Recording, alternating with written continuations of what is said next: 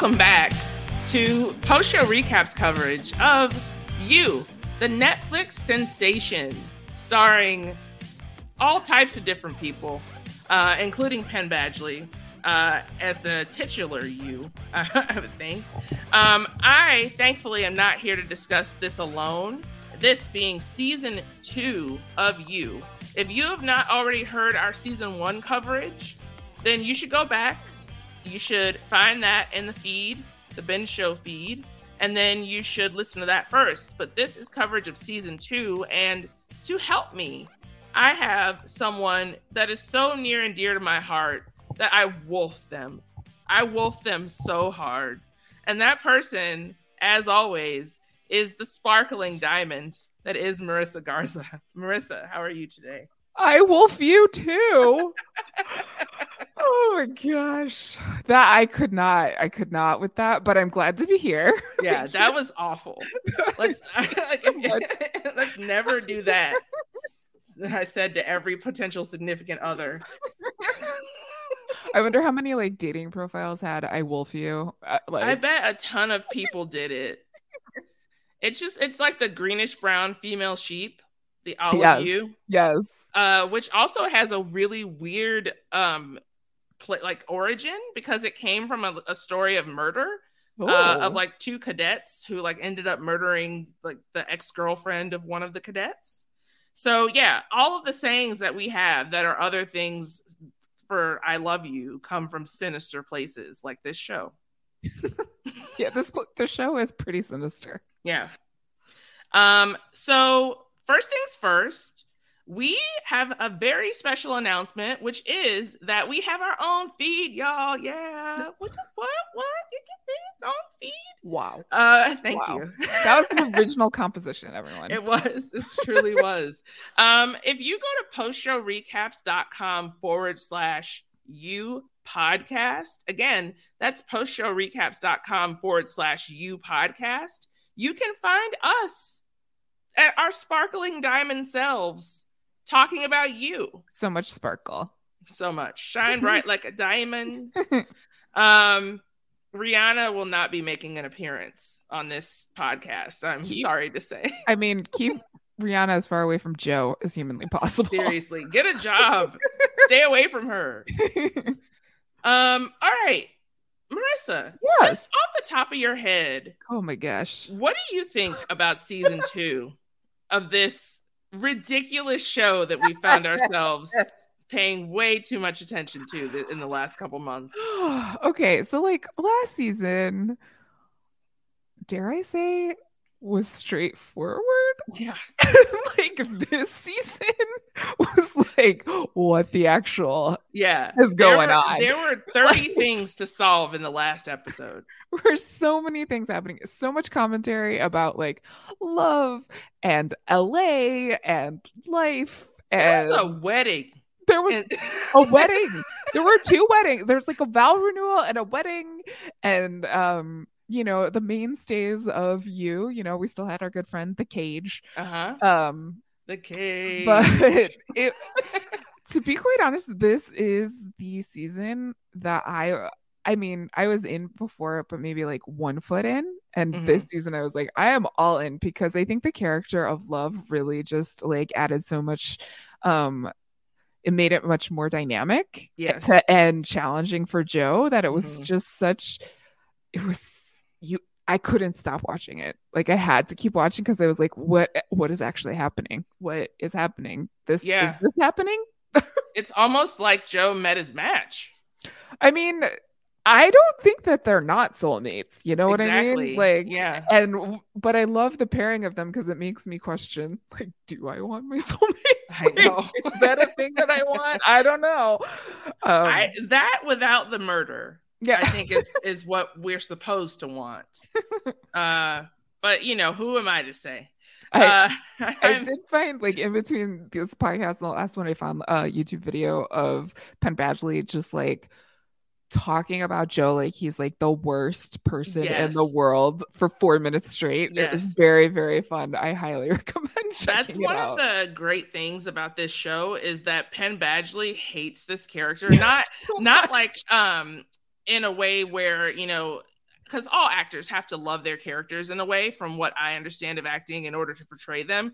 But he's just like i feel sorry for all of the people who find him attractive. I don't know what you're thinking. You should literally run in the other direction. This man is dangerous. He is coming for you. Go away. Yeah. like, get away from him. He said, you know, some people think that the show is asking the question, how far will you go for love? Which is quite the question for season two. yeah Um, but she's like, I think it's the question of how far will you go to ignore the evil of a white man?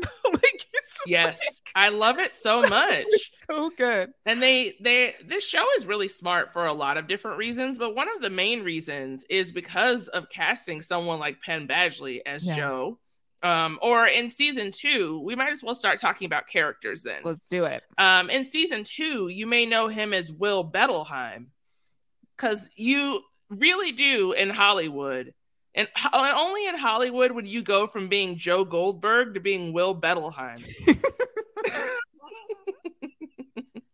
I mean, it worked for him much longer than I thought that it was going to. I know it really did. Um, so the first episode in particular, which we'll look at the lens of for these characters, we kind of see Joe. Um, he's fled. He's fled New York. Yeah, Which- well, yes. And he comes upon a, a dead body, and I'm like, oh, Yeah. okay. Did you cause that, Joe? Yeah, exactly. I Yeah. totally thought it was Candace In broad daylight, exactly. I mean, I think we're meant to think it's Candace because uh, the red hair, for one, Yeah. the leather jacket, and the um, heart um, Lolita Mhm. glasses. Yeah. They really like for me as a viewer, I was like, what is happening? And then to find out that he was in O- LA, I was very intrigued by the Yeah. move. We don't know at the end of season one how he handles the Candace situation. We do find out through the first episode of the season, just kind of what happened in the aftermath of him of her showing up in the bookshop. Mhm. Um, so I was immediately asking questions right off the bat, which is such a fun place to be as a viewer. really really is um so then we also have the real will bettelheim um played by robin lord taylor that you would know from the walking dead and also gotham um he is essentially the kind of guy that you go to if you need a, a fake id or you need a completely new identity from scratch or maybe you need some off-label bipolar medication He's like uh the definition of I know a guy. Yeah, exactly. Yes. He He's knows the the guy. He is the guy. Yeah. There's he's got a lot of connections. He's the guy. Um, and he kind of immediately gets kidnapped and imprisoned. Yeah. Joe's like, okay, cool. I've landed here in LA. I need to figure out like what I'm gonna do. I know what I'll do because I have to hide from Candace. We didn't know this Mhm. until like the end of the episode, but like Right. okay, cool. I gotta hide from Candace. Let me see if I can find someone and buy their identity. Cool. Will, my man, thanks Yeah. for helping me out here. Guess what? Um, no one can know you exist anymore, so I'm gonna put you in this. Yeah, I'm gonna put you in this cage. Um, I don't know anything about you or what your needs might be. Or But- who might be after you, Exactly. or Uh, but you know, you hang out in this cage for a while. There's a pillow. What so was you're good. so great was the reveal of this because Yes. the entire first episode like joe is telling us he's telling himself that he's a changed man like this whole experience with beck really changed him and love changed him. And he can't be you know obsessive anymore. And he's not going to fall down the love trap. And he's not going to do anything. And then the reveal that he has a storage unit with a cage in it and will's in it is like just like okay well so what are you telling yourself here? I know, and the fact that uh that Will, the real Will Bettelheim, literally gets like his cranium caved in after saying no one ever suspects the white guy, which is which is very true. Um we learn a little bit about Will. Um he is suffering from bipolar disorder that Yeah. becomes important. He has a fiance in Manila that Joe does not believe is uh, a real person, especially because Will has sent all of his money to this fiance. Um, and he actually seems like kind of a stand up guy, like given all the sketchiness about what he does for work. Yeah, he just wants to. I think it's like the story of I want to help people, but I got into the wrong business. Yes. But I still want to help people. Exactly. Um, very, very quickly, we meet Love Quinn, Mm. who is one of a duo of twins, creepy twins, uh, Love and 40. When I first watched this sh- season and found out their names were Love and 40, myself being like a huge tennis fan since a uh, Oh, yes. very young age, Yes. I was like, what the whiteness? Where's is this? Deuce? Where's Yeah. Deuce? Bring on match point. Yeah. Good game.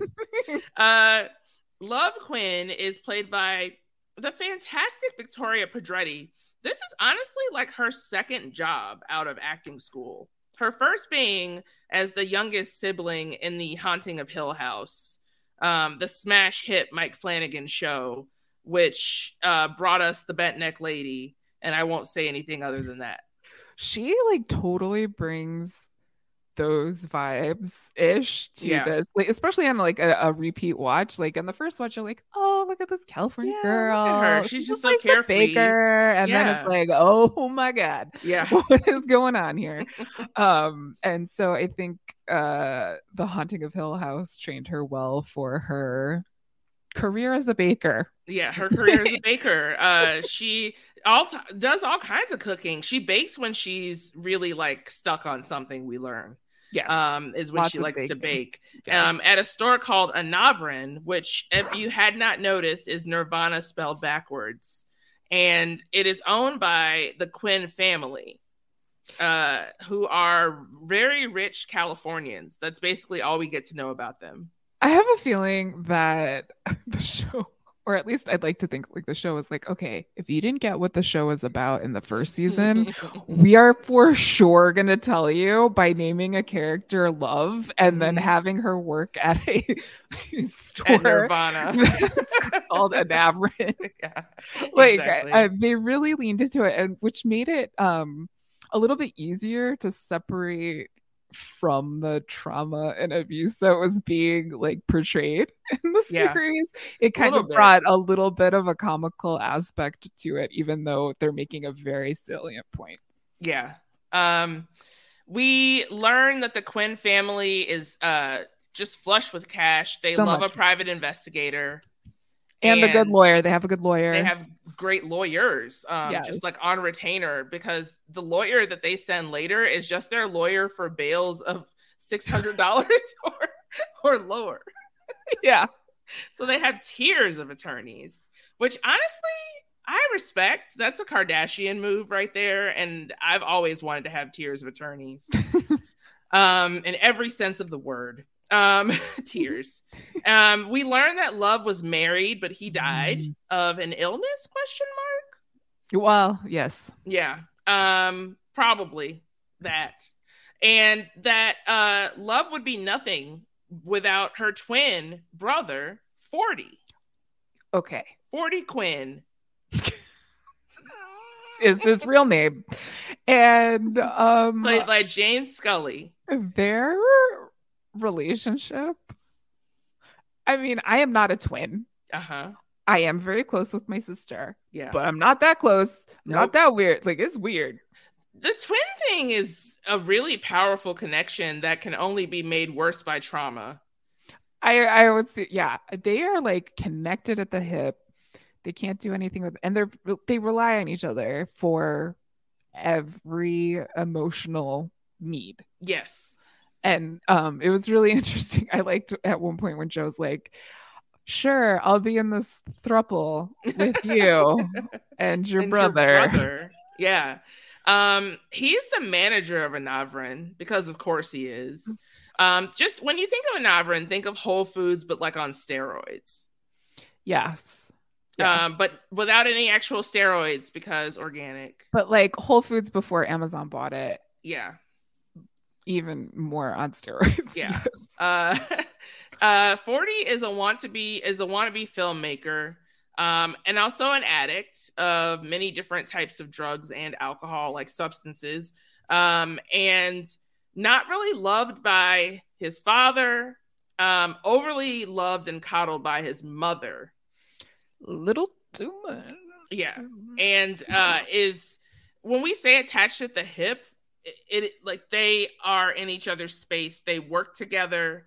They live not far apart from one another. She cuts his hair. She cuts his hair. She cuts his beard. Mm-hmm. Like, can't even do that. Yeah. It was like not even the cutting the hair that got me, but the beard. I was like, really? okay. Well, and um with 40's addiction, Love plays a like she's not the a sponsor, but she is trying to not be an enabler. Right. She like takes on this responsibility She's of his definitely an enabler. And yes. um and and another coddler i mean just if the the women in the quinn family create a cocoon essentially for 40 to live Yeah. in Yeah, it's real weird. it's it's very odd um then we get to um my favorite family Yeah, yeah. of uh of this show uh starting with delilah who is played by carmela zumbado um of chicago pd fame um and she is the property manager who also uh kind of works uh as a freelance tmz type journalist Mhm. uh, getting information about celebrities and selling it to the highest bidder. She is the older sister, the older, worldly, more wise sister um, to Ellie. And Ellie is played by none other than Wednesday's Jenna Ortega. Da-da-da-da. She's I wasn't expecting it. I only got like 0.5 of one. Uh she is almost 16. Almost. That's She's what every like 14, but 15, but really almost 16. yeah, almost 16. Uh, really into films in the way that Joe is into books. Yes. Um, but like wa- is an aspiring filmmaker, incredibly bright. Like all, already has jobs as a production assistant as a teenager. Um, and always has great nails. And, yes, and it like pays attention to things like curating her um Instagram feed in a way that's not like at a teenager level. It's in a like this is who I am and what I have to say about the world and this is what I want people to know. She says, "I only show my work," and I'm like, "You're 15." Yeah, yeah, and the the sistership between these two characters is really really strong and was performed very well by these two actresses. You could tell, like, I believed they were sisters. I believed that they uh, had seen some things together and had leaned on each other for um, safety and security while also still having that sibling rivalry. Yeah. Um, one of the things that unfortunately uh, is a tie that binds these two sisters is their affiliation with a comic named Henderson, Mhm. played by Chris Delia, Delia, or what I don't care how you pronounce his name because he's a literal, actual, real life predator. So imagine the self own that occurred when he starred in this show as a predator of teenage girls, and it was then revealed that he was shock, gasp, awe, a predator of teenage girls. Whew, whew. Did not did not know that until just this moment. Really? Uh yeah, I'm really bad when it comes to that kind of stuff. Um I wow, that puts a whole spin on Right? everything. Yeah. That's why I don't plan on mentioning Henderson more than needs to be mentioned in this. Agreed. Uh, I just say that, you know, uh, a plot point for the sisters more Yes. so than anything else. Um, yeah, and a big part of the relationship between them is Delilah's trying to protect Ellie from him. Yes. And he has connections that Ellie wants and sees as beneficial to her career. So she's spending a lot of time with him. too much. And Delilah's like, no, no, no, no, no, no, no, no. You really can't control a teenager in LA in these days when you're just you're working and trying to do your job and they have access to Uber and it's Yeah. just like what where are you Yeah. what, what's happening Yeah. um so yeah that I really love that little family unit um they kind of take the place of Paco this season in terms of a group of people or like a, a a person in Ellie anyway that Joe kind of sees as like a kid that needs attention, needs someone to be there for them, and maybe Joe could be that person because he does always fashion himself as, you know, a protector, a protector of, of youth. Yeah, of youths. it is really interesting uh, to see how that relationship develops because I think what's different between Ellie and Paco is that Ellie can challenge Joe, and I think he respects that, and that challenge gives space that wasn't there between Joe and Paco. Yeah, that's true because Parker uh, Paco was so young.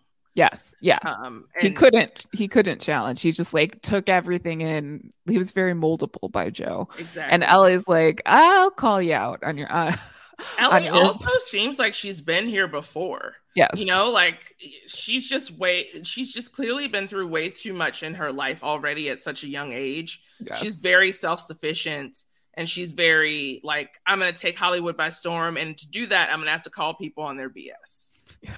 Yeah. Yeah. Um, we get the Quinn family. Um, mom Dottie being the most important, I think, member of the Quinn family, if we're being honest, played by Saffron Burrows, and what a name! What a name to play a character like this, Bob. Like to have someone named Saffron playing a very hippie, very yes, LA, very yeah, like um new agey mom was really mm-hmm. great. I know her from Mozart in the Jungle, which I love, and if you have not seen it, it's on Amazon Prime. It's super good. Um, Gael but it took Garcia me like now, right?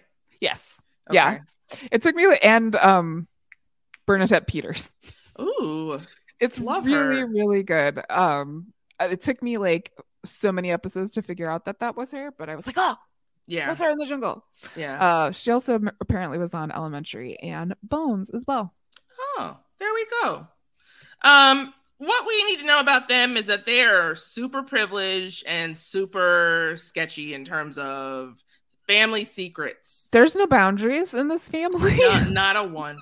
and um they it's like they have like a little wellness empire of sorts. Exactly. Yeah. Um and their wellness empire is supposed to be held up by the image of the perfect family. Yeah. And they're very much not the perfect family. Um then we have Candace or Amy Adam as she chose the name uh played by Amber Childers. Surprise, Candace is still alive, everybody. Uh, just in case her walking into that bookstore at the end of season two didn't clue you in, Candace is still alive and she wants fries and a milkshake, and so do I. she does. And she wants to to tell Joe essentially that he gets no quarter in her city. Like there's no place that he's going to be able to run where she will not track him down and try to stop him from doing terrible things. This was so interesting. Mm-hmm. Like watching Joe's face during every like conversation that they had was so compelling to me because he is scared to see yes. her. And especially in New York, he's like, What are you doing here? Why are you here? And in LA, he kind of feels like he has a little bit of a home court advantage.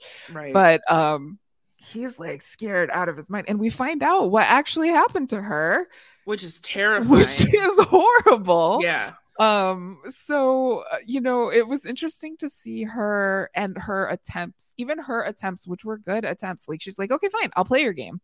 Mm-hmm.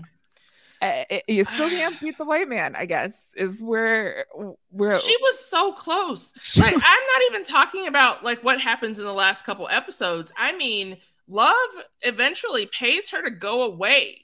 Um, and she just doesn't. She wants to like right the wrongs that were done to her. People pay me to leave. I'll do it. but we understand her wanting to right those wrongs because in one of the episodes this season, we see her wake up from a shallow grave. Yeah. Joe has uh, only stunned her by hitting her head on a rock but he doesn't know that. He thinks she's dead. I found the detail of the white uh, flowers that he put on top of her grave to be very interesting and uh, and also kind of an Easter egg for what we see later on happen uh, in the cage. Yes. Uh, with Delilah, but um, she wakes up.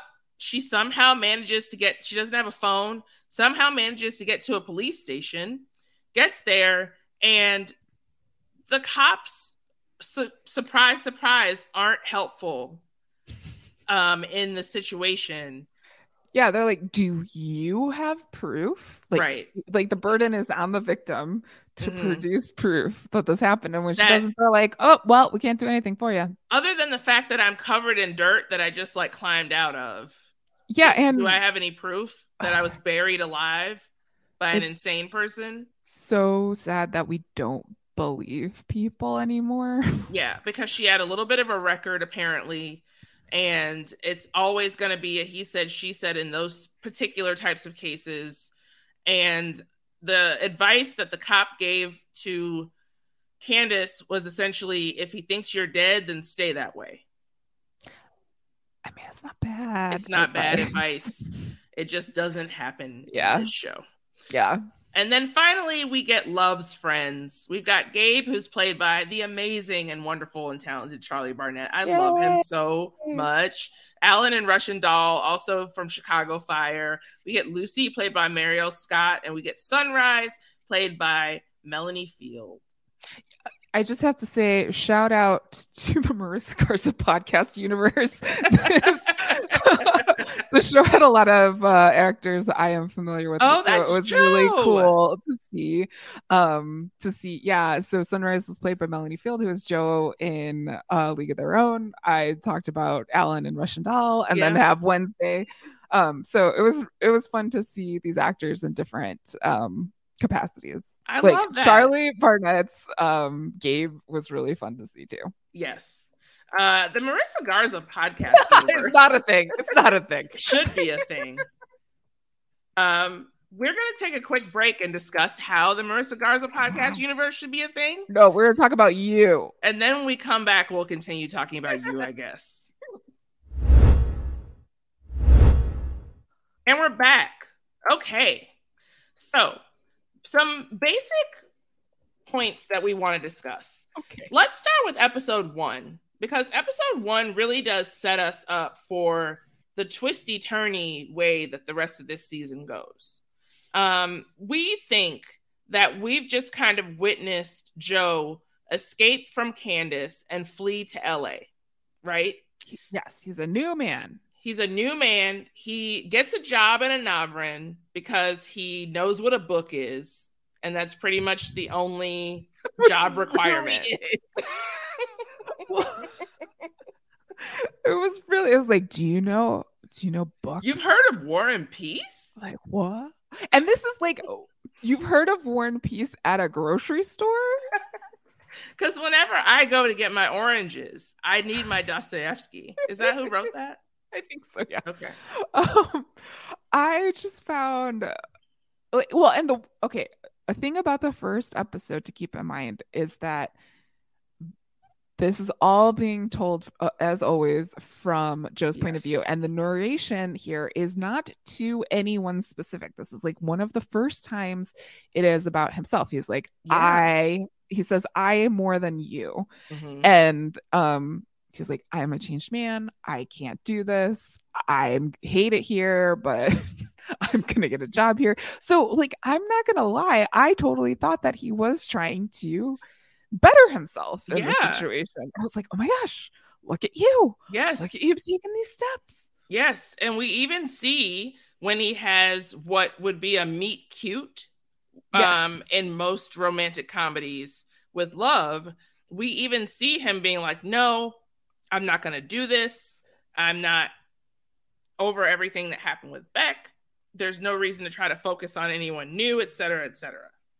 yeah yeah it's really like his inner dialogue really made me think he was he was onto something else Exactly. Until we get the turn of the episode where we realize that he's been stalking Love since he got to LA.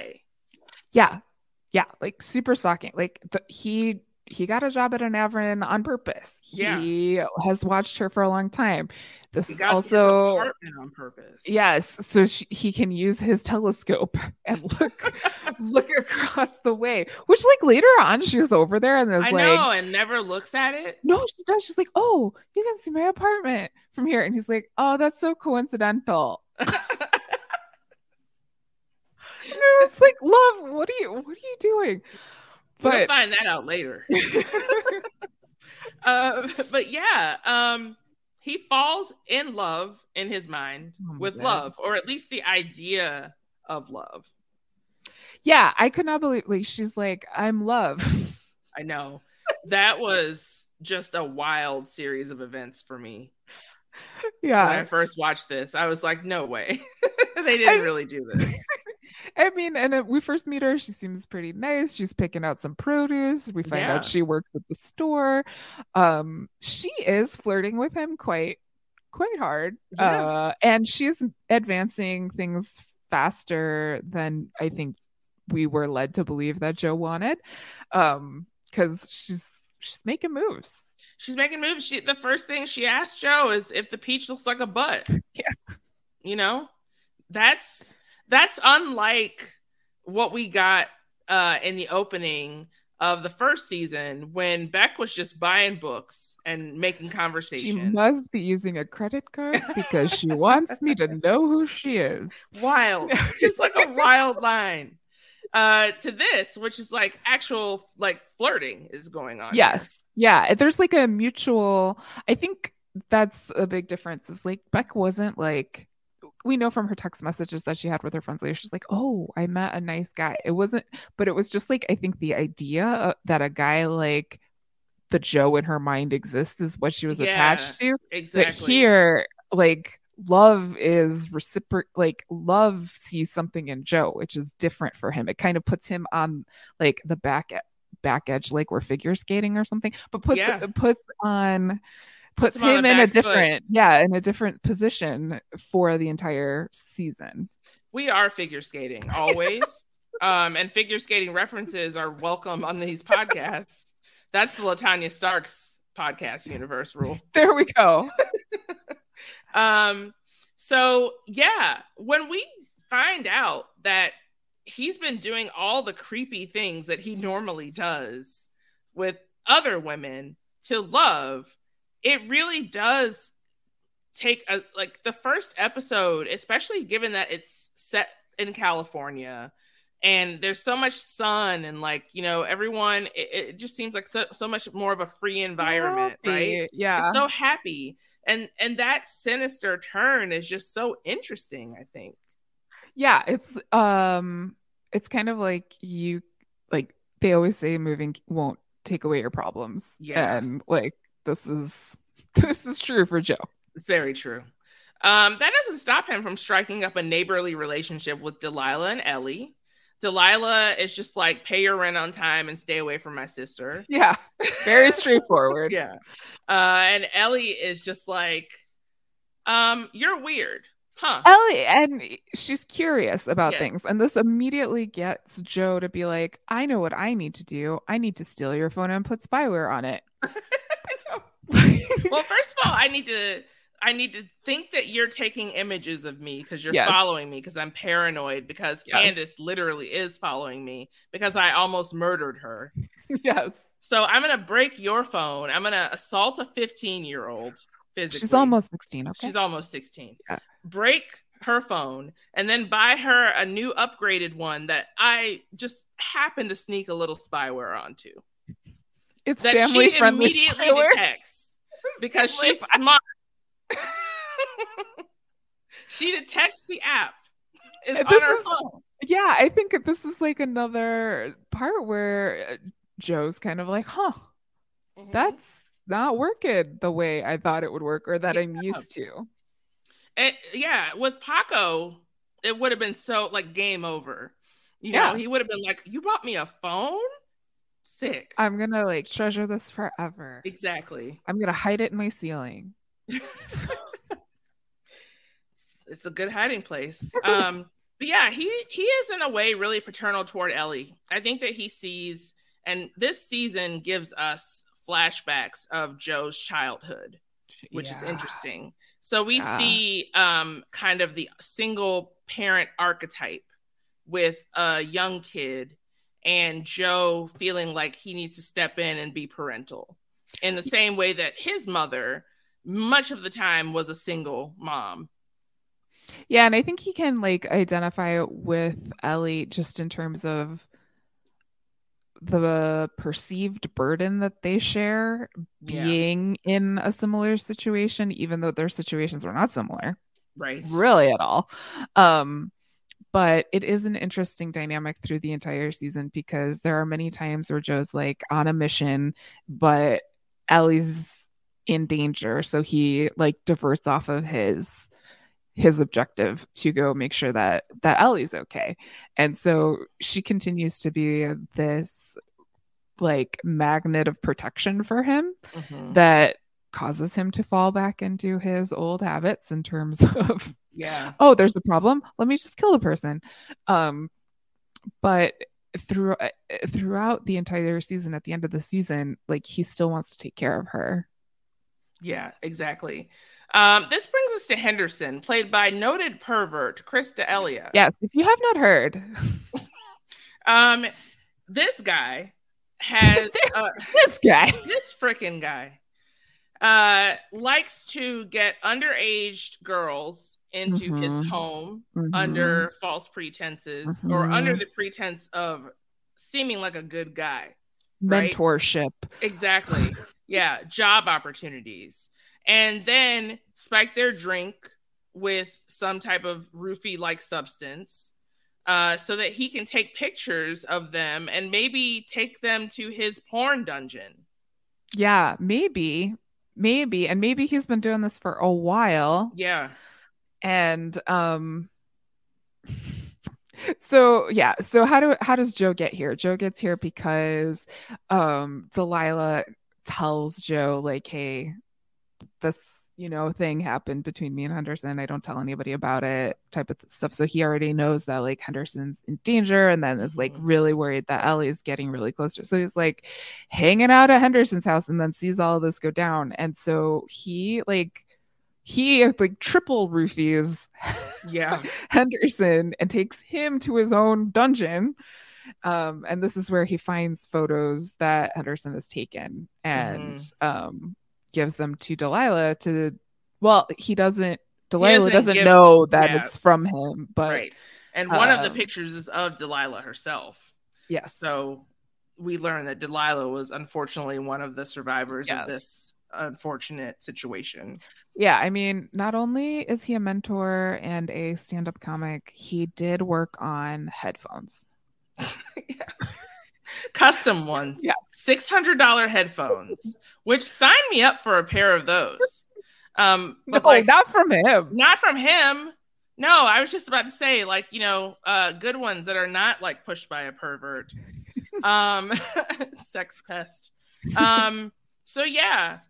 Uh, Joe, unfortunately, uh, not not it's not unfortunate that this dude dies Screw this dude. It's not unfortunate that this dude dies. It is unfortunate that this is really Joe's only way of solving problems. Exactly. That and the fact that Joe still doesn't know how to make a crime scene not full of his own DNA. Okay. Like I'm like, did you at least just watch one episode of Dexter? Just like, come on. Like one. just just do it. You can figure it out. But you assembled uh, like you somehow moved a cage from like what how how like how do you do how do you think that he just bought a new cage? This is what I like seriously later it's a question I have is like how did he get this cage to LA because I'm like I it's a lot. And then yeah. he says, like later on, that like he had to do this while Will was watching him. Like he had Will captured. Yeah. And was like, I don't know where to put him. I guess I'm gonna have to build this. Have cage. to build this cage now. It was so interesting to me that like, oh, like what is the show trying to tell us about that? Like, part of his ritual is it a part of his ritual or is it trying to say something about like how sometimes the most extreme option is not always the best option? Like there are other ways to solve problems. Yeah like, look outside the cage. look outside the cage joe. I definitely think the cage is like a part of his his ritual yeah because it's how he was conditioned like that's it's where he was formed really. Yes. Yeah yeah yeah. Um, i'm just thinking metaphorically like Yeah, why, no, you're right. Why is that there? Why cage? Mhm. Um, but yeah, you know, maybe don't mix in your blood with the blood of your victim and then Roomba all that up, you know? What's the word? It's like you see those videos of the Roombas with the cats on them, or like with the Yes. babies on them, or whatever. And then they put, they did this, and I was like, oh boy. I know. I know.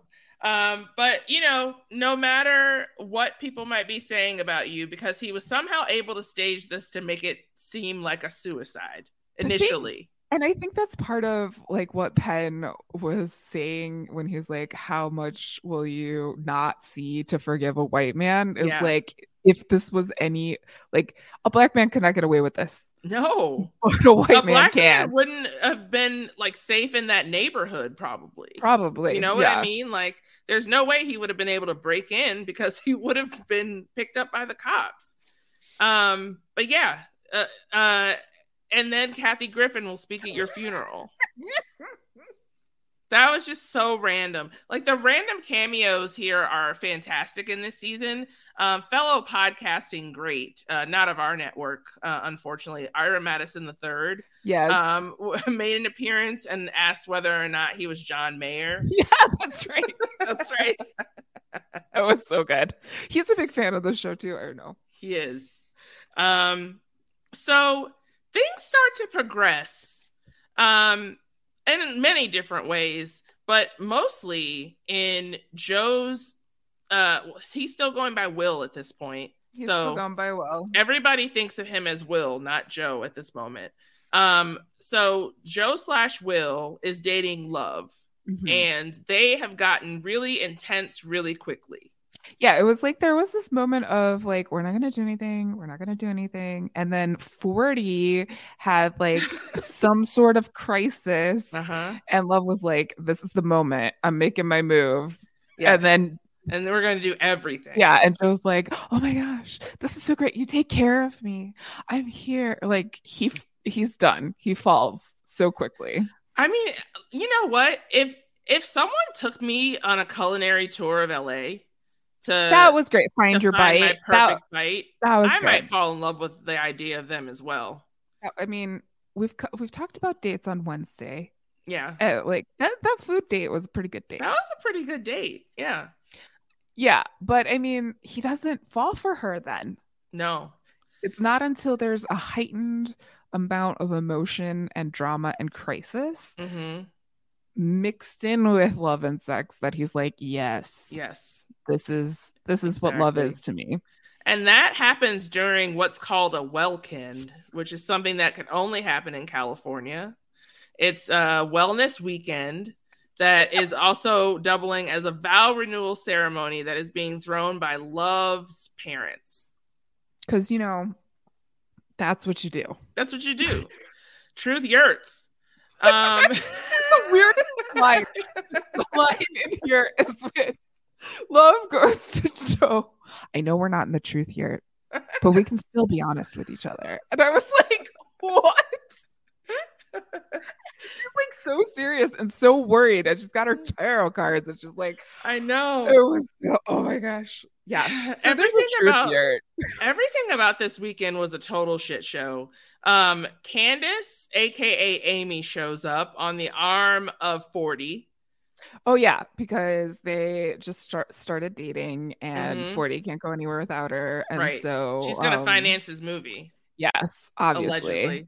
Obviously. Which the movie, by the way, is being made of Beck's story. My God, like the idea that you are somewhat responsible, like he is a producer on the movie of the book that was written under duress by the woman that he murdered and then framed Dr. Nicky for. I just this show, the way it ties everything into itself is just it's so a, good. it's an Ouroboros of a show. Yes. um there's all this new age spirituality stuff but really all people needed to do was pay attention to the actual literal live wolf that was there and growled and snapped at joe slash like, will and was like whole, get like- this freak away from me Face your fears. Look into the wolf's Right. eyes. And the wolf he's- was like, no. this is where we get the I wolf you, Uh-huh. uh, the origin story of I wolf you. And they like, I don't know how they did not crack up because, but they like really mean it. they do. They mean it so much. It's so dumb. Um, I just want to take a little sidetrack. yeah. I enjoyed the Welkend because there's a lot of conversation about New Age spirituality these, days and the cultural appropriation of it. And I think Mhm. that this little segments of scenes did a good job kind of highlighting what can happen if you culturally appropriate too hard. Mhm. like I, I I I liked that they folded this into all of the other messages we were getting this season. Yeah, it was really good. So many things happened during this weekend. Um, oh yeah, and his like her mom telling, having a very inappropriate conversation. yeah. with Joe. after getting uh, Joe high, uh, talking about her vagina, uh, which is something that you hope your mom does with your boyfriend. Mm, You like just- you can't wait for that milestone. they just met. Uh, so yeah, that happens. Forty relapses and smokes literal crack. and gets Taco Bell. That's the big. yeah, that's the that's big. the big sign that Yeah. things are going downhill. Well, because like Forty's like, hey, Dad, don't you want to meet Amy? Like, don't you want to meet my girlfriend? And he's like, I have to golf or something. He's like, I have to go, whatever. So he's feeling Yeah, dejected playing from his tennis. dad. Yeah, yeah, that's it. Oh, tennis. Maybe That's- it is the 40 love thing. Like, It maybe is. that's real. Oh, I didn't pick up on that until right now in this moment. Anyway, you're like so much on this podcast. this show is so dense. It is. Yeah, there's a lot that goes on. Um, so it you know, things seem to be going okay with the relationship, but then we learn that the Quinns also have on retainer a uh, PI. So Mhm. Love has the PI look into both Joe and Candace Mhm. and they break up love and joe or love and will because love finds out that joe is really uh, joe goldberg not will bettelheim um, that he's not really who he says he is et cetera et cetera et cetera This Uh, breaks her heart. She is heartbroken. she's heart she's so heartbroken that she immediately falls on the penis of this dude um, whose name i can't remember and she probably couldn't either frankly Yeah. rebound guy that she uses like who was the best friend of her uh her deceased husband that she uses generally as a rebound guy Yeah. It's like, and he knows it. yeah it's sad too for him i mean like ultimately it's great because that woman is a literal i mean we'll get into it but like ultimately it's great for him that he was able to get away from this but he doesn't know that he's probably very upset about it and has to go to bali and like model it off or something Yeah. I think, and he has like genuine feelings for her. Like, he does at the end of their situationship, he's like, I really want to give this a go. hmm And she's like, Yeah, no, No, thanks, thank though. you. um, and during that brief period of time when they're broken up, Two Uh, seconds. yeah, Seconds of time. Joe slash Will also starts up a situationship with Delilah because Delilah has just started to deal with all of the fallout from the fact that Henderson is dead Mhm. and she doesn't really know what to do with her emotions and uh she is not currently sleeping with David Fincher the other David Fincher. the cop who just happens to be on the scene randomly at different all the times. time. yeah, it's just you know David Fincher yeah, I mean, at this point, Joe is Joe to love, but Will to Delilah still. And Mhm. Delilah just, she says to him, like, I just want to feel good. yeah And he's like, Yeah, me too. Let's do this. Right. Um, Delilah does eventually find out some things about Jo- uh, Will slash Joe because Candace comes a calling and is like, "Hey, I left some earrings in his in Will's apartment. Do Yeah. you think there's any way that you can go in there and look for them?" I thought that was smart by her. her. Like she really did try. She did. Like I feel terrible for Candace. Yeah. Uh, you know, she was not believed by anyone. And I, I just really wish, like, this is the only time I'll probably ever say this, but I wish she had called 911 when she got Joe locked up in that cage. She But- was going to. She was so close. yeah, but she had to had to get love to see it first, which is like love would have seen it in the papers. Mhm. You know, it just get get it get her done. Um. Anyway, um. so, um, Delilah starts to uh do a little bit of scooping, uh, snooping, which generally Snooping and scooping. scooping and snooping, um, which is generally the downfall of a woman in this show. Like if you learn information and then you follow up that information with actual like you know research and detective work, um, you're probably gonna die. Yeah, like she's going all the way through his apartment and then finds these keys to a storage unit. And being the investigator that she is, the Mhm. searcher for truth, the searcher for knowledge, she's like, I'm gonna go see what this is. And we're like, Don't do it, don't do it, don't, do, it, don't, do, it. because you're gonna end up in the cage. You end up in the cage, which is what happens. Not just that, she ends up handcuffed because Joe was like, I'm not gonna hurt you. I'm not gonna hurt you. I've got a great plan.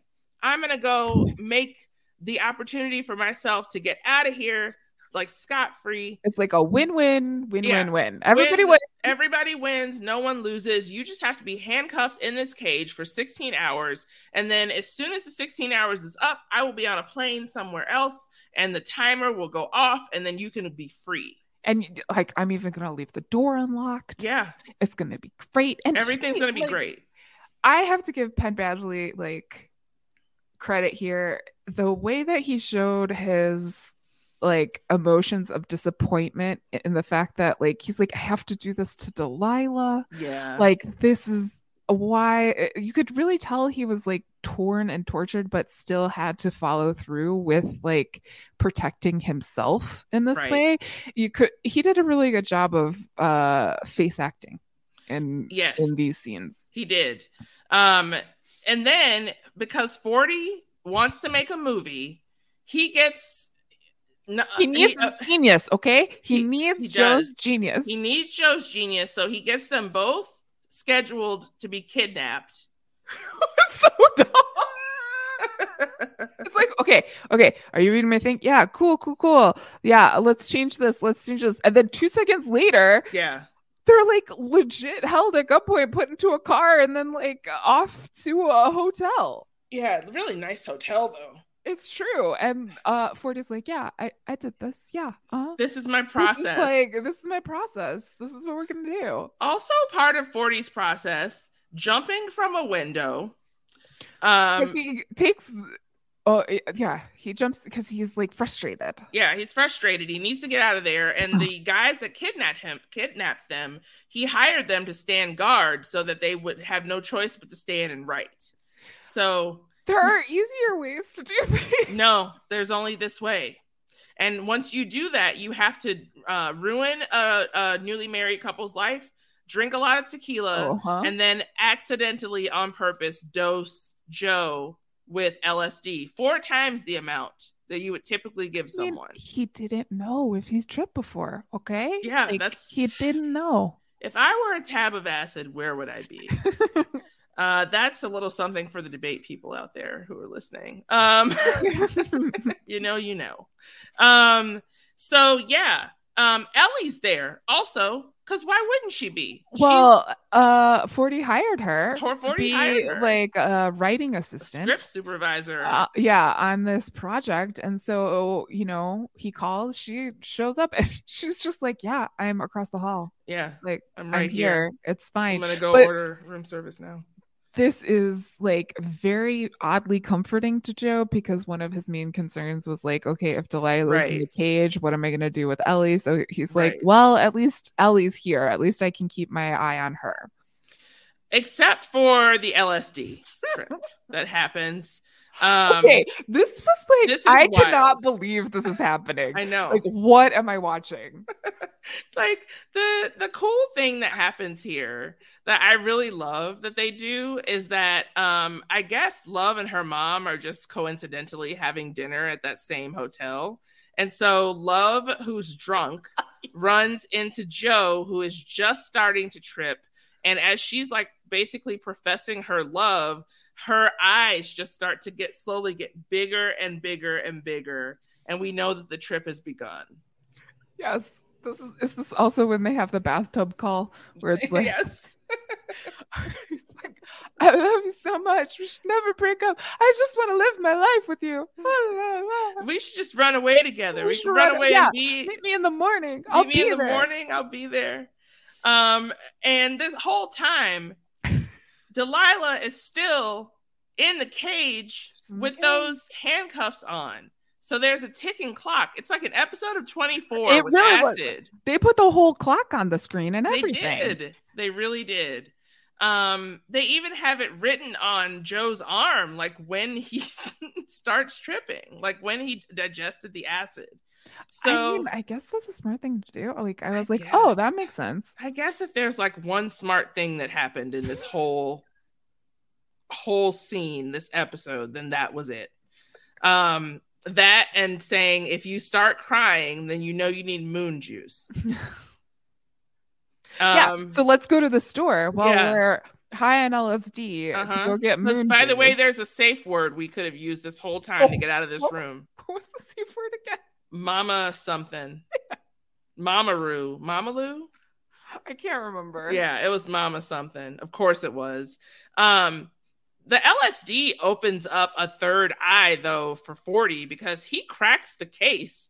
He realizes that not only was Peach murdered, Mhm. um, but also that it wasn't Dr. Nicky that killed Beck. Mhm. Dr. Nicky was framed, and the ex boyfriend was the one that did it. It just so happens that 40 at this point doesn't know that Joe is the ex boyfriend.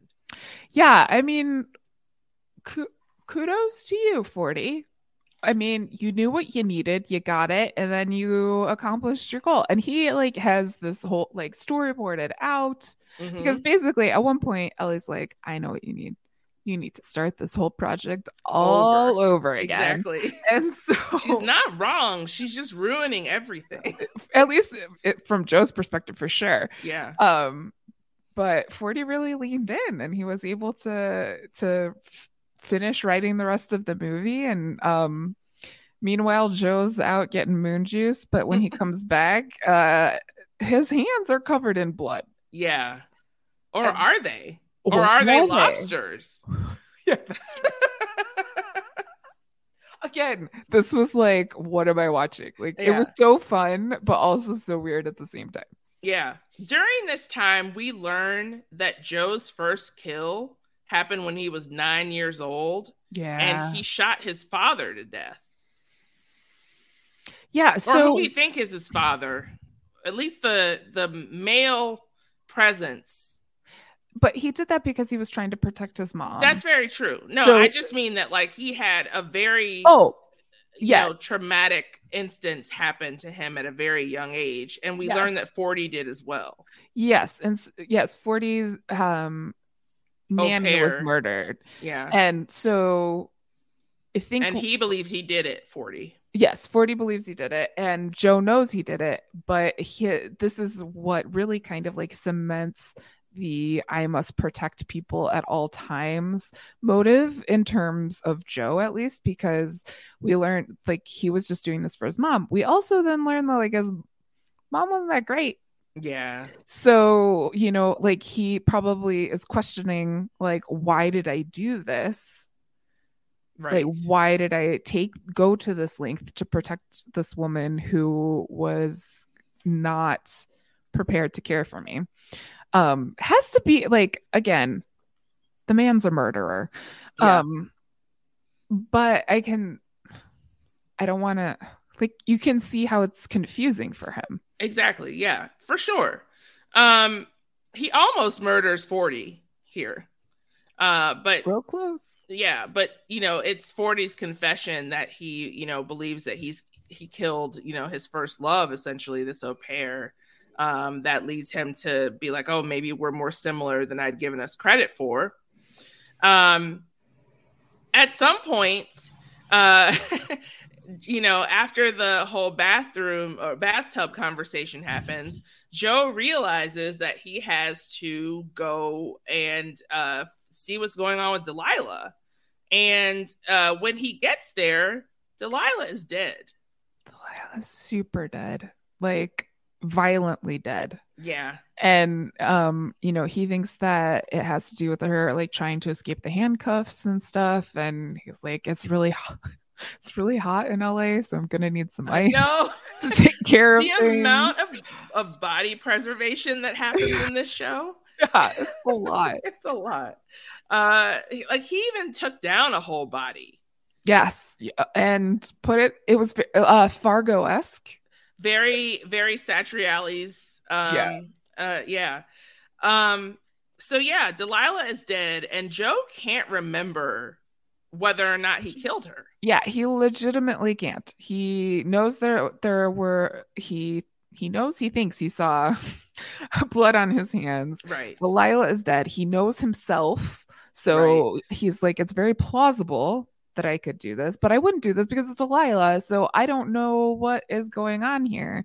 Um, but someone has been following him this whole time. Yeah, Candace has, and she kind of was at her wits' end when she looked at a video from 40 uh, where uh, yeah. they were standing in front of this storage uh, unit because she had gone to look for Delilah and Delilah was nowhere to be found. Ellie's been like, you know, kind of trying to keep it in check, but silently freaking out about the fact that her sister hasn't been around. And uh, Candace goes and uh, just so happens to catch Joe, what looks like in the act of cleanup, right? Mm-hmm. Um, and she maces him a couple times mm-hmm. and uh, takes his phone and uh, gets in touch with Love and is like, come meet me here and wants Love to see what Joe is capable of before she calls the cops. Yeah, she does a good job of all of that. I was yeah. and like I think they really put something in that maze because like Joe's eyes were like in bad shape. I think there's mace in that mace. I was like, I think that's real. um, yeah, I mean, this is like the question of women helping women and yeah. How far can that go in a patriarchal society? It, because, you know, it can't, and we just shouldn't try.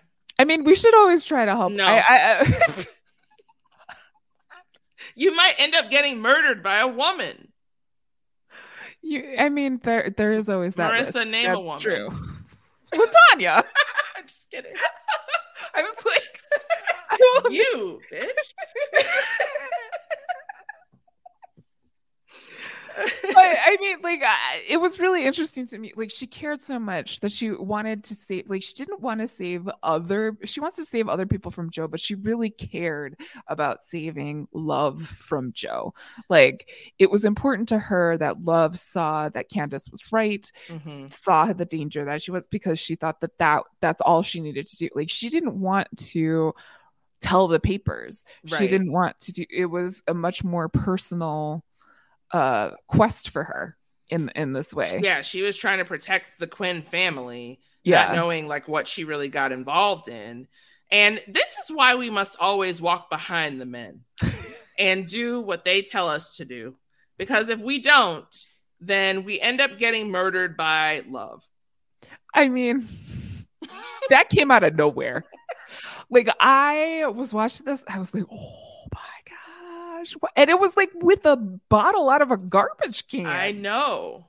And so then I was she like, just vomited in. Yes. It was a lot. There was a lot going on there because she's like, I have to puke into this garbage can and mm-hmm. then I have mm-hmm. to find a weapon and then I have to kill this woman. Yes. And then I, as an audience person, was like, holy crap. Yeah. Because that was a great twist. I loved it because so good. it made me like rewind everything that I had already seen and see love in a totally different light. Yes. Um, so first of all, I would like to give a shout out to the storage facility that apparently has no cameras anywhere.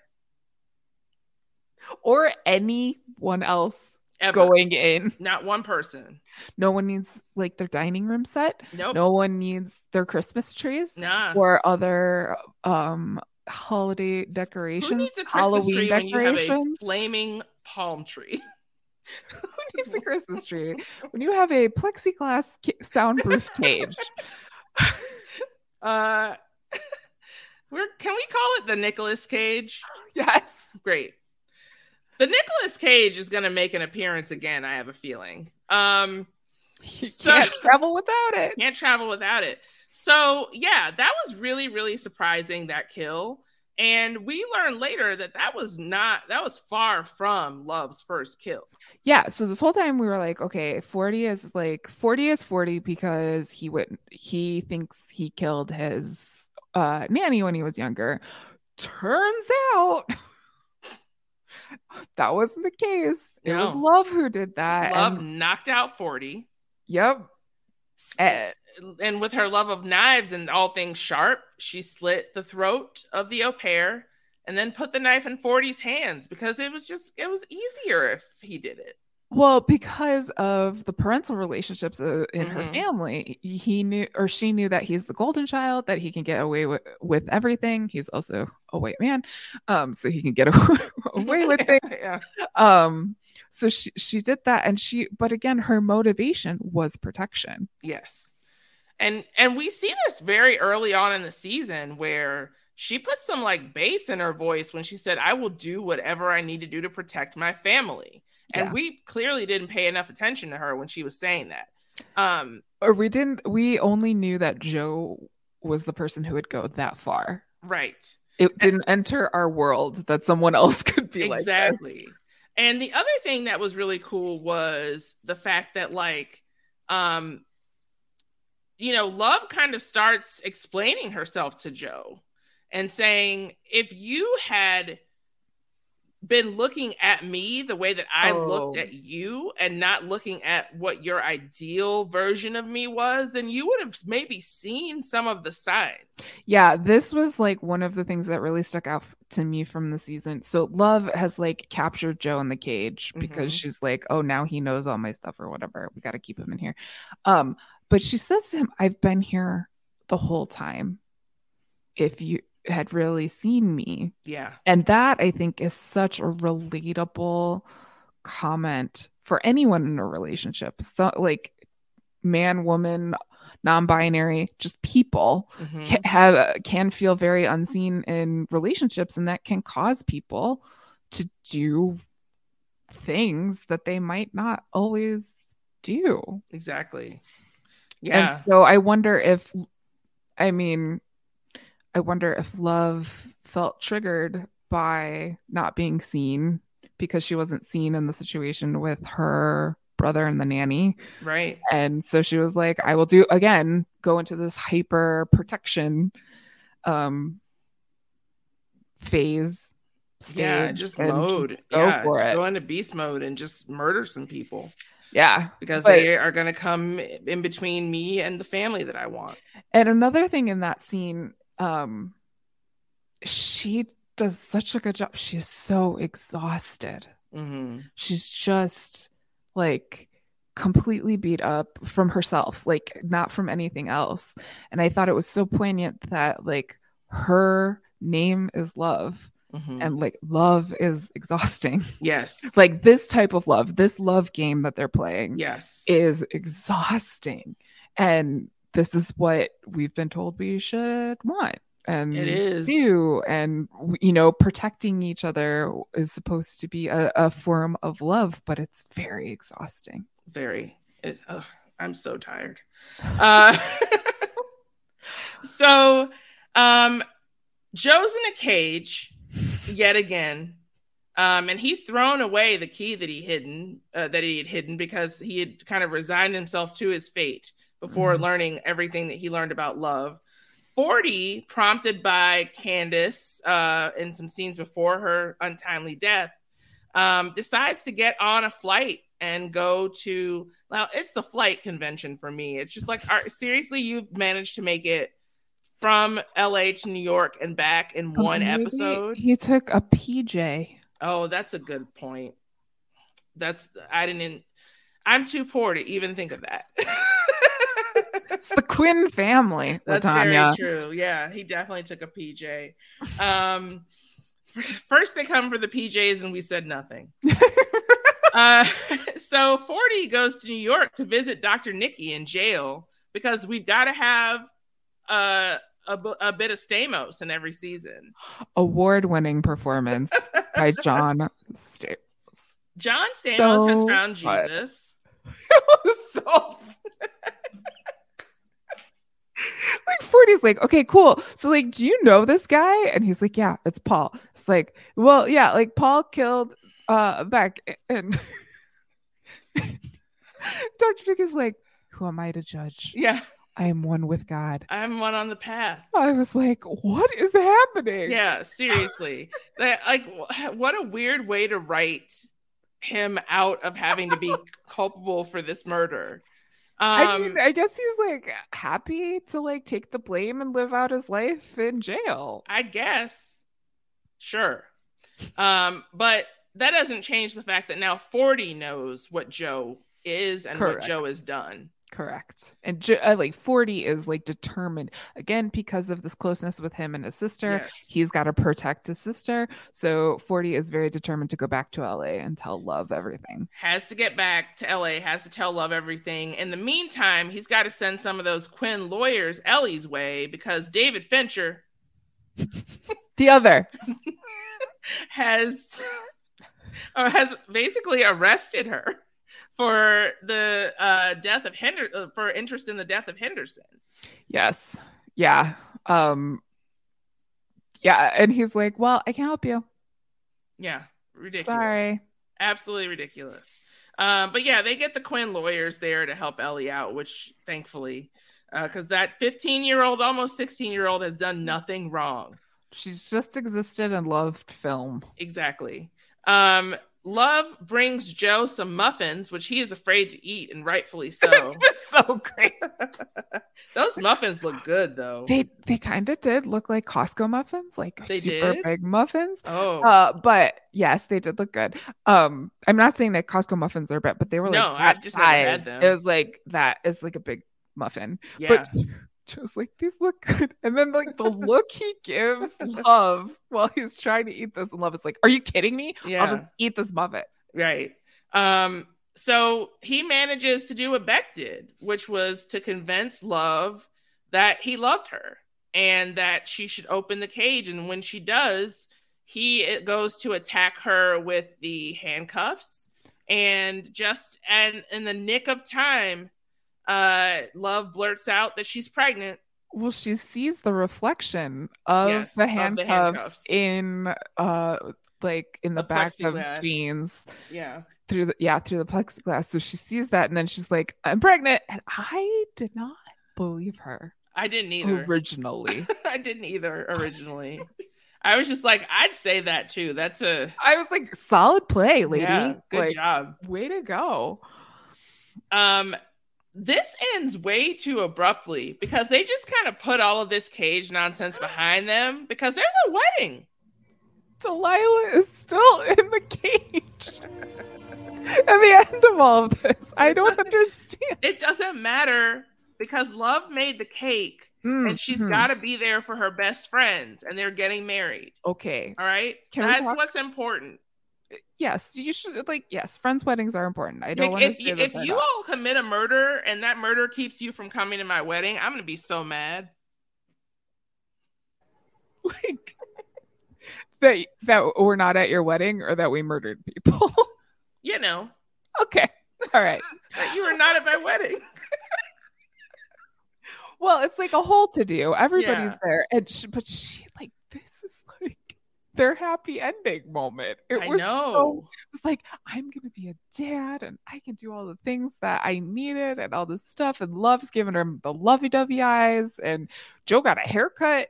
Somehow, it was like maybe, Love, gave him it. one. Where did he get that suit? I don't know.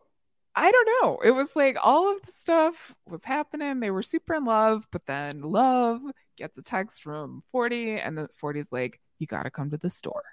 Right. So, uh, at the store, Oh boy.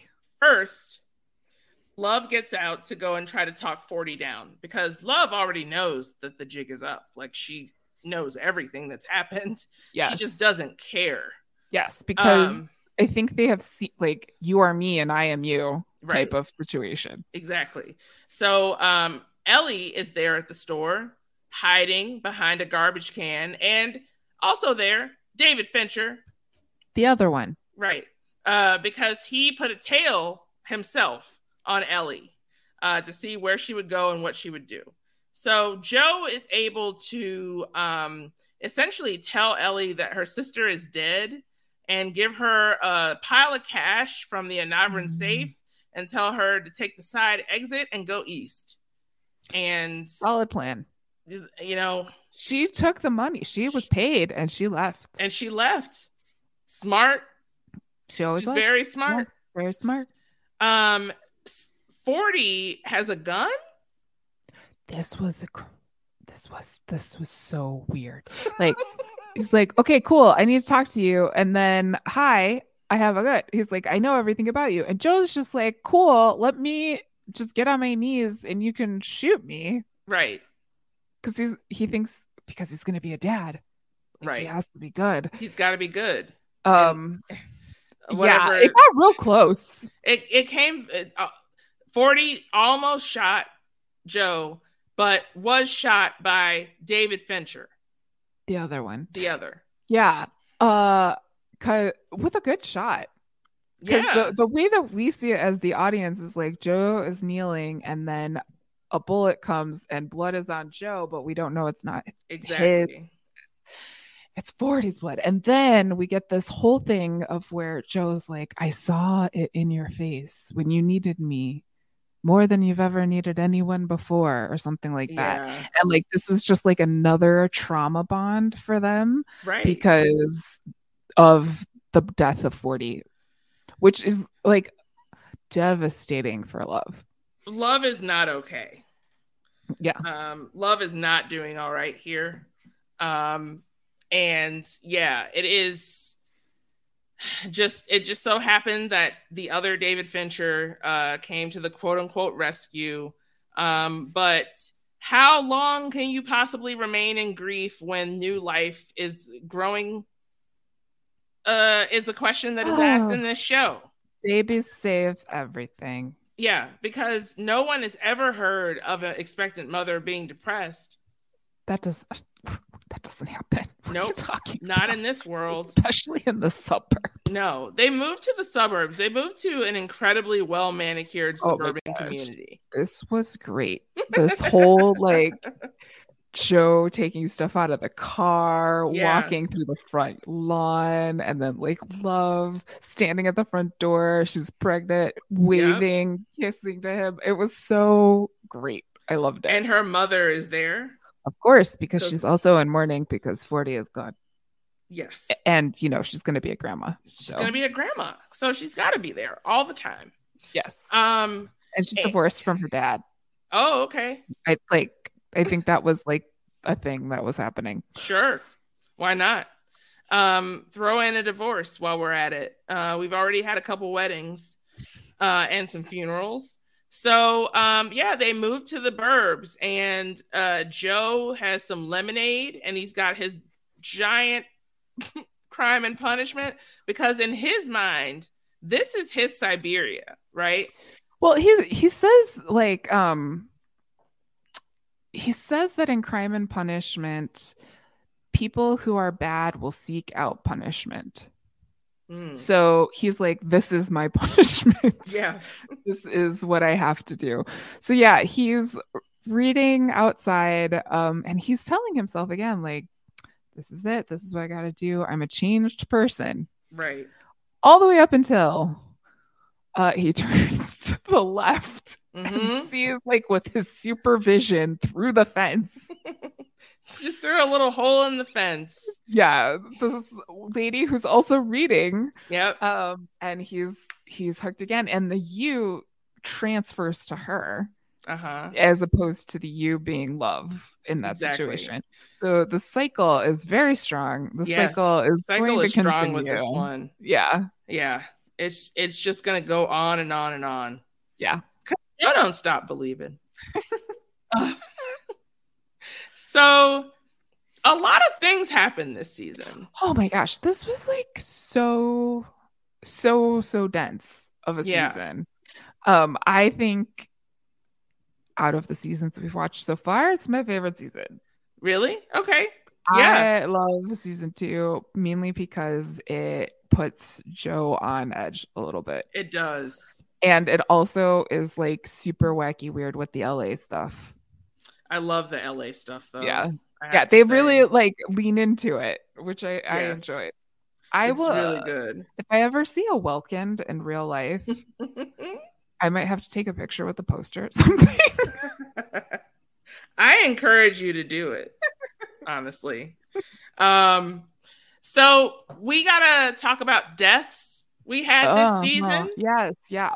Who died? Henderson. uh, No one cares. Uh, Delilah, that one got me. was sad. Candace, poor Candace. She tried so hard. She tried so hard and got so far, and in the end, it doesn't even matter. um, and then 40, of course. Yeah, I mean, we had four deaths this season. I cannot remember. I should have taken notes from our last podcast. How many did we have in season one? We had Beck. Her, her, like, what was that guy's name? the boyfriend dude. Yeah. Uh, the next door neighbor The next, so that's up to four. and So Peach. You said Peach. I did, Yeah. yeah. So I think we had four, four for four. Four and four. So we'll have to see what happens in season three if we get another. if we get four deaths. Um. Do you think more or, or fewer than four in season three? Well, knowing knowing that we have two killers, um, it's it's you know four or above is what I'm looking at. yeah, it's the body count has to go up. Yeah. Um, how do you think they're gonna? How do you think they're gonna do what they do with a baby? How does anyone do what they do with the baby? That's a great question. well, they are very uh, privileged, That's so true. I'm sure they will have help. Yeah. Um, but I think they're gonna live in their like love bubble for a while, and um, especially because they just had this recent trauma event of 40s passing yeah. to kind of like tide them over for a little bit. Um, I am interested to see both of these people as parents. Um, I think it's interesting commentary on parenthood. Again, using Yeah. these characters to comment on certain parts of society is one of my favorite parts of the show. Yeah, me too. Um, what was your kind of favorite bit, like tidbit from this season? Do you think, or favorite twist? That that hotel trip was crazy, but um, I mean, I really also liked the Ellie and Delilah of it all. I think they really brought some heart and got to see got to see Joe in another way. I did also like like the seven what was it like the seven signs of the apocalypse, but not but for LA. Like oh yeah, like the seven things- signs you're an Angelino. Yeah, yeah. If you see these, then you're never gonna leave LA because um Joe really wants to leave, and then he can't leave because he saw all of them. Uh, I just thought it was it was very well done, very well layered. How about yourself? What was your favorite part? Um, I the honorable mention definitely goes to the end of episode one because I just Mhm. wasn't expecting that. Uh, the way that they set it up, I thought was really cool. And then it has to be just finding out the love reveal. Yeah, Like yeah, yeah, yeah. that was just so expertly done for me and they really did just kind of lay on thick, just uh, us rooting for her and thinking that she's kind of like, you know, the California quintessential California girl who's had a significant other pass away and like maybe she needs like a break in life now even though she's ridiculously privileged and in like all of the ways you possibly can be. Um, what's so great about that is they like told us they did the same thing with joe at the front of the the season. Mm-hmm. and then they put it with her in the back of the season. Yeah. It Expert was really really well done. Yeah. Yeah um, do you think that Joe's process has evolved at all? Well, he did take a lot of like consideration, I guess, in certain circumstances. He's very sloppy still, but he asked himself more questions. He didn't leave any urine yeah in the jar this time. That's true. I think um in season 1 a lot of his motivation was for love, mm-hmm. like not the person, but like I'll do anything for love. In season two, was motivated by protection a lot more um in terms of I have to kill Henderson because of Ellie. Like Delilah wasn't him. Candace wasn't him. 40 wasn't his only kill was Henderson. Yeah, that's so true. I mean and that was a mistake. If we're talking yeah, if we're talking about growth, I mean, he did try to not intentionally kill people. And he let Will, the real Will, go. He did, which so, is wild that that actually happened. And it came back later where, you know, Will like he actually sent his real number to Joe. Yeah, because Joe needed help. He needed like some fancy tech resources that is escaping my mind at the moment. So he's like, I know who I'll call. Yeah. I'll call the guy who's got a guy. So he calls Will, and Will's like legit in Manila, living up yeah. life. And uh, Will really wants to see Joe do well and is really rooting for him. Yeah, he thinks he made a friend in that cage. Yeah. Which is wild. Yeah. Um, is there anything else from this season that you want to talk about that we haven't gotten to? Um, no, I think, you know, one of the things that I will need to go back and look at a little bit closer is I think that the show is telling us a lot with some choice that was of books yes. that are being used throughout the season. So, um, maybe in a future podcast, we can take a look at what messages were being given like what foreshadowing? Like yes. why crime and punishment? Why it, it was, i didn't i have not read that yeah. but why has why is that? What are the parallels between crime and punishment and the show? I just think um whether we end up going and talking about that in depth i think that's a really good thing to be aware of while watching the show. If you are really into literature you're going to you could possibly pick up on plot points before someone who hasn't read Crime and Punishment or who hasn't read some of the the books that Joe's talking about. Or the books that this show is based on. Uh, yeah. by Caroline Kepnes, uh, You and then Hidden Bodies are the first two books. Um, and I, I, I, I not might be mistaken, but I believe there's supposed to be a third and fourth book Ooh. as well. Um, I'm not sure if they're out yet. Uh, from what I understand, season three was made kind of without a book to guide um, to guide it. So it's going to be interesting to see exactly what happens in the next season. Is there anything you're looking forward to in particular? These characters in the suburbs, I think, are yes. are just going to be fun um, to begin with because it's the, it's just a perfect combination of characters and setting that I think will be fun to explore. Yeah, and I'm always excited to see the new cast that gets brought on as well. Yeah, uh, because sometimes they really end up making or breaking the show for you. Yeah, yeah and they i mean they did a really good job with the casting in the season and i think every season at least so far the supporting cast has grown yes. and um does a good job adding to the story so it should be a good season three we're gonna have a lot to talk about here um and we're excited for you to come on this journey with us as we make our way through recapping the seasons that have already occurred, uh, getting excited and getting ready for what is it, February 9th? When February 9th. Yeah. Black History Month is ushering in all the goods. oh my gosh. I can't, yeah. Mm-hmm. Yeah.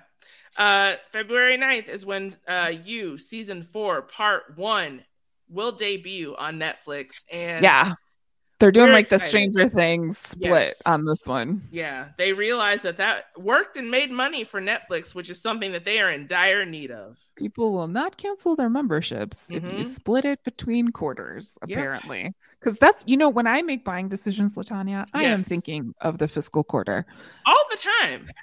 I don't make a single buying decision that doesn't have to do with the fiscal quarter, frankly. I, when I bought my dinner tonight, I was like, "Oh man, that fiscal quarter." It's gonna like show up in their P and it's gonna be great. and they're gonna talk about it in some conference room, and I'm glad I could contribute. Yeah, to this conversation. I'm glad that we're a part of it. Yeah. Hey, do you want to contribute to the conversation that we're having here about you? Well, you should. And here's the way you can do it. Hmm. We have a Patreon Hmm. And if you want to help support our work, then help support our Patreon. Signing up makes it possible for us to bring you podcasts like this each week and to give you more coverage of shows like you or just more of the podcast duo of me and Marissa Garza, which I think everyone can agree is a good thing. We have so, our own universe. We really do. We have so many universes. um, so you can uh, please consider giving at any level. And when you do, you get some very special patron perks, including our lively discussion channel about you. If there's some kind of way that you're feeling about an episode or a plot point, there are tons of people that are happy to discuss your likes and dislikes on our Discord. So go to patreon.com forward slash post show recaps and support post show recaps and its podcasters once again, you can check us out on our own feed. We are at postshowrecaps.com forward slash you podcast. So plug that into your podcatcher of choice and leave us the five star ratings and the glowing reviews that we deserve. We want them, give them to us. Give Ask us for what ratings. you want. That's what we're told. Yeah. Exactly. Ask for go. what you want. All right before we sign off, hmm. Marissa, yeah, why don't you tell the people what you're up to? Well, good people of podcasting. Um, I am talking about National Treasure Edge of History with Jessica Sterling. That is a show on Disney Plus. We are having a lot of fun talking about the ridiculousness that is that show. Um, and I have a couple of other things coming up in February. So if you'd like to keep up with me, you can find me on Twitter at Mars Bars at M A R Z B A R S, or hanging out in the aforementioned Patreon Discord um, pretty much all the time. So you can find me there as well. But that's what I've got going on at this present moment. And talking about the, I don't know why we haven't said it yet, universe. Oh, why? Why are we just getting to that with you? exactly. the universe with you. The universe and you. Ooh, hmm. that's like a whole college course. You're like, it's a song. I'm like, I want to take a class. Tanya, what's going on with you? Uh, you know, I'm just participating in that uh little cordyceps that's sweeping Ooh. the nation. Um, we're talking about the Last of Us. So much fungus. The fungus among us, and Versus is back, people. Whoa, whoa. So if you enjoyed our podcasting about Versus uh, when we talked about House of the Dragon versus Game of Thrones, then come and pull up a chair and listen to Josh and I talk about The Last of Us versus Station 11. Two completely different worlds where an apocalypse happens mm-hmm. and a mm-hmm. plane happens to crash in the very mm. first episode. Mm-hmm. And we are not talking about shows. Lost in nope. any way, shape, or form. We'll never talk about Lost. That is a promise. No, I'm just kidding. uh, so uh, yeah, I'm talking about that with Josh. You can find me there uh, doing that. Uh, catch me here um, talking to you about you. And uh, there's going to be some Star Wars coverage in my future um, coming up. I get to talk about my baby. My baby is coming back to television. Yes, Pedro Grogu. oh. Grogu, and Pedro Pascal. I'm covering the Pedro Pascal cinema. You are on the Pedro beat. Man. I'm on it. Yeah. I can't wait to meet him one day and be like, hey, I just basically covered you for an entire year. I am an expert on you. Ask yeah. me any question. Ask me any question, Pedro. What's my middle name? Leave me alone, Pedro. Um, you can find me on Twitter talking about all kinds of stuff like the Oscar nom noms, the um, yeah, yeah. the uh various television programs and things that I'm watching. You can find me on Twitter at LK Starks. You can find me on Instagram. More of you have been following me on Instagram. Thank you so much. I need to post some more content. I'm at Stormborn 1222, and I swear I'll be doing more things outside. Starting tomorrow, I'll post some content. Ooh. Um, yeah. T- touching grass, as the youth say. that has come up like 15 times in my world really? in the past week. I was like, okay, oh, I cannot touch grass. There is snow.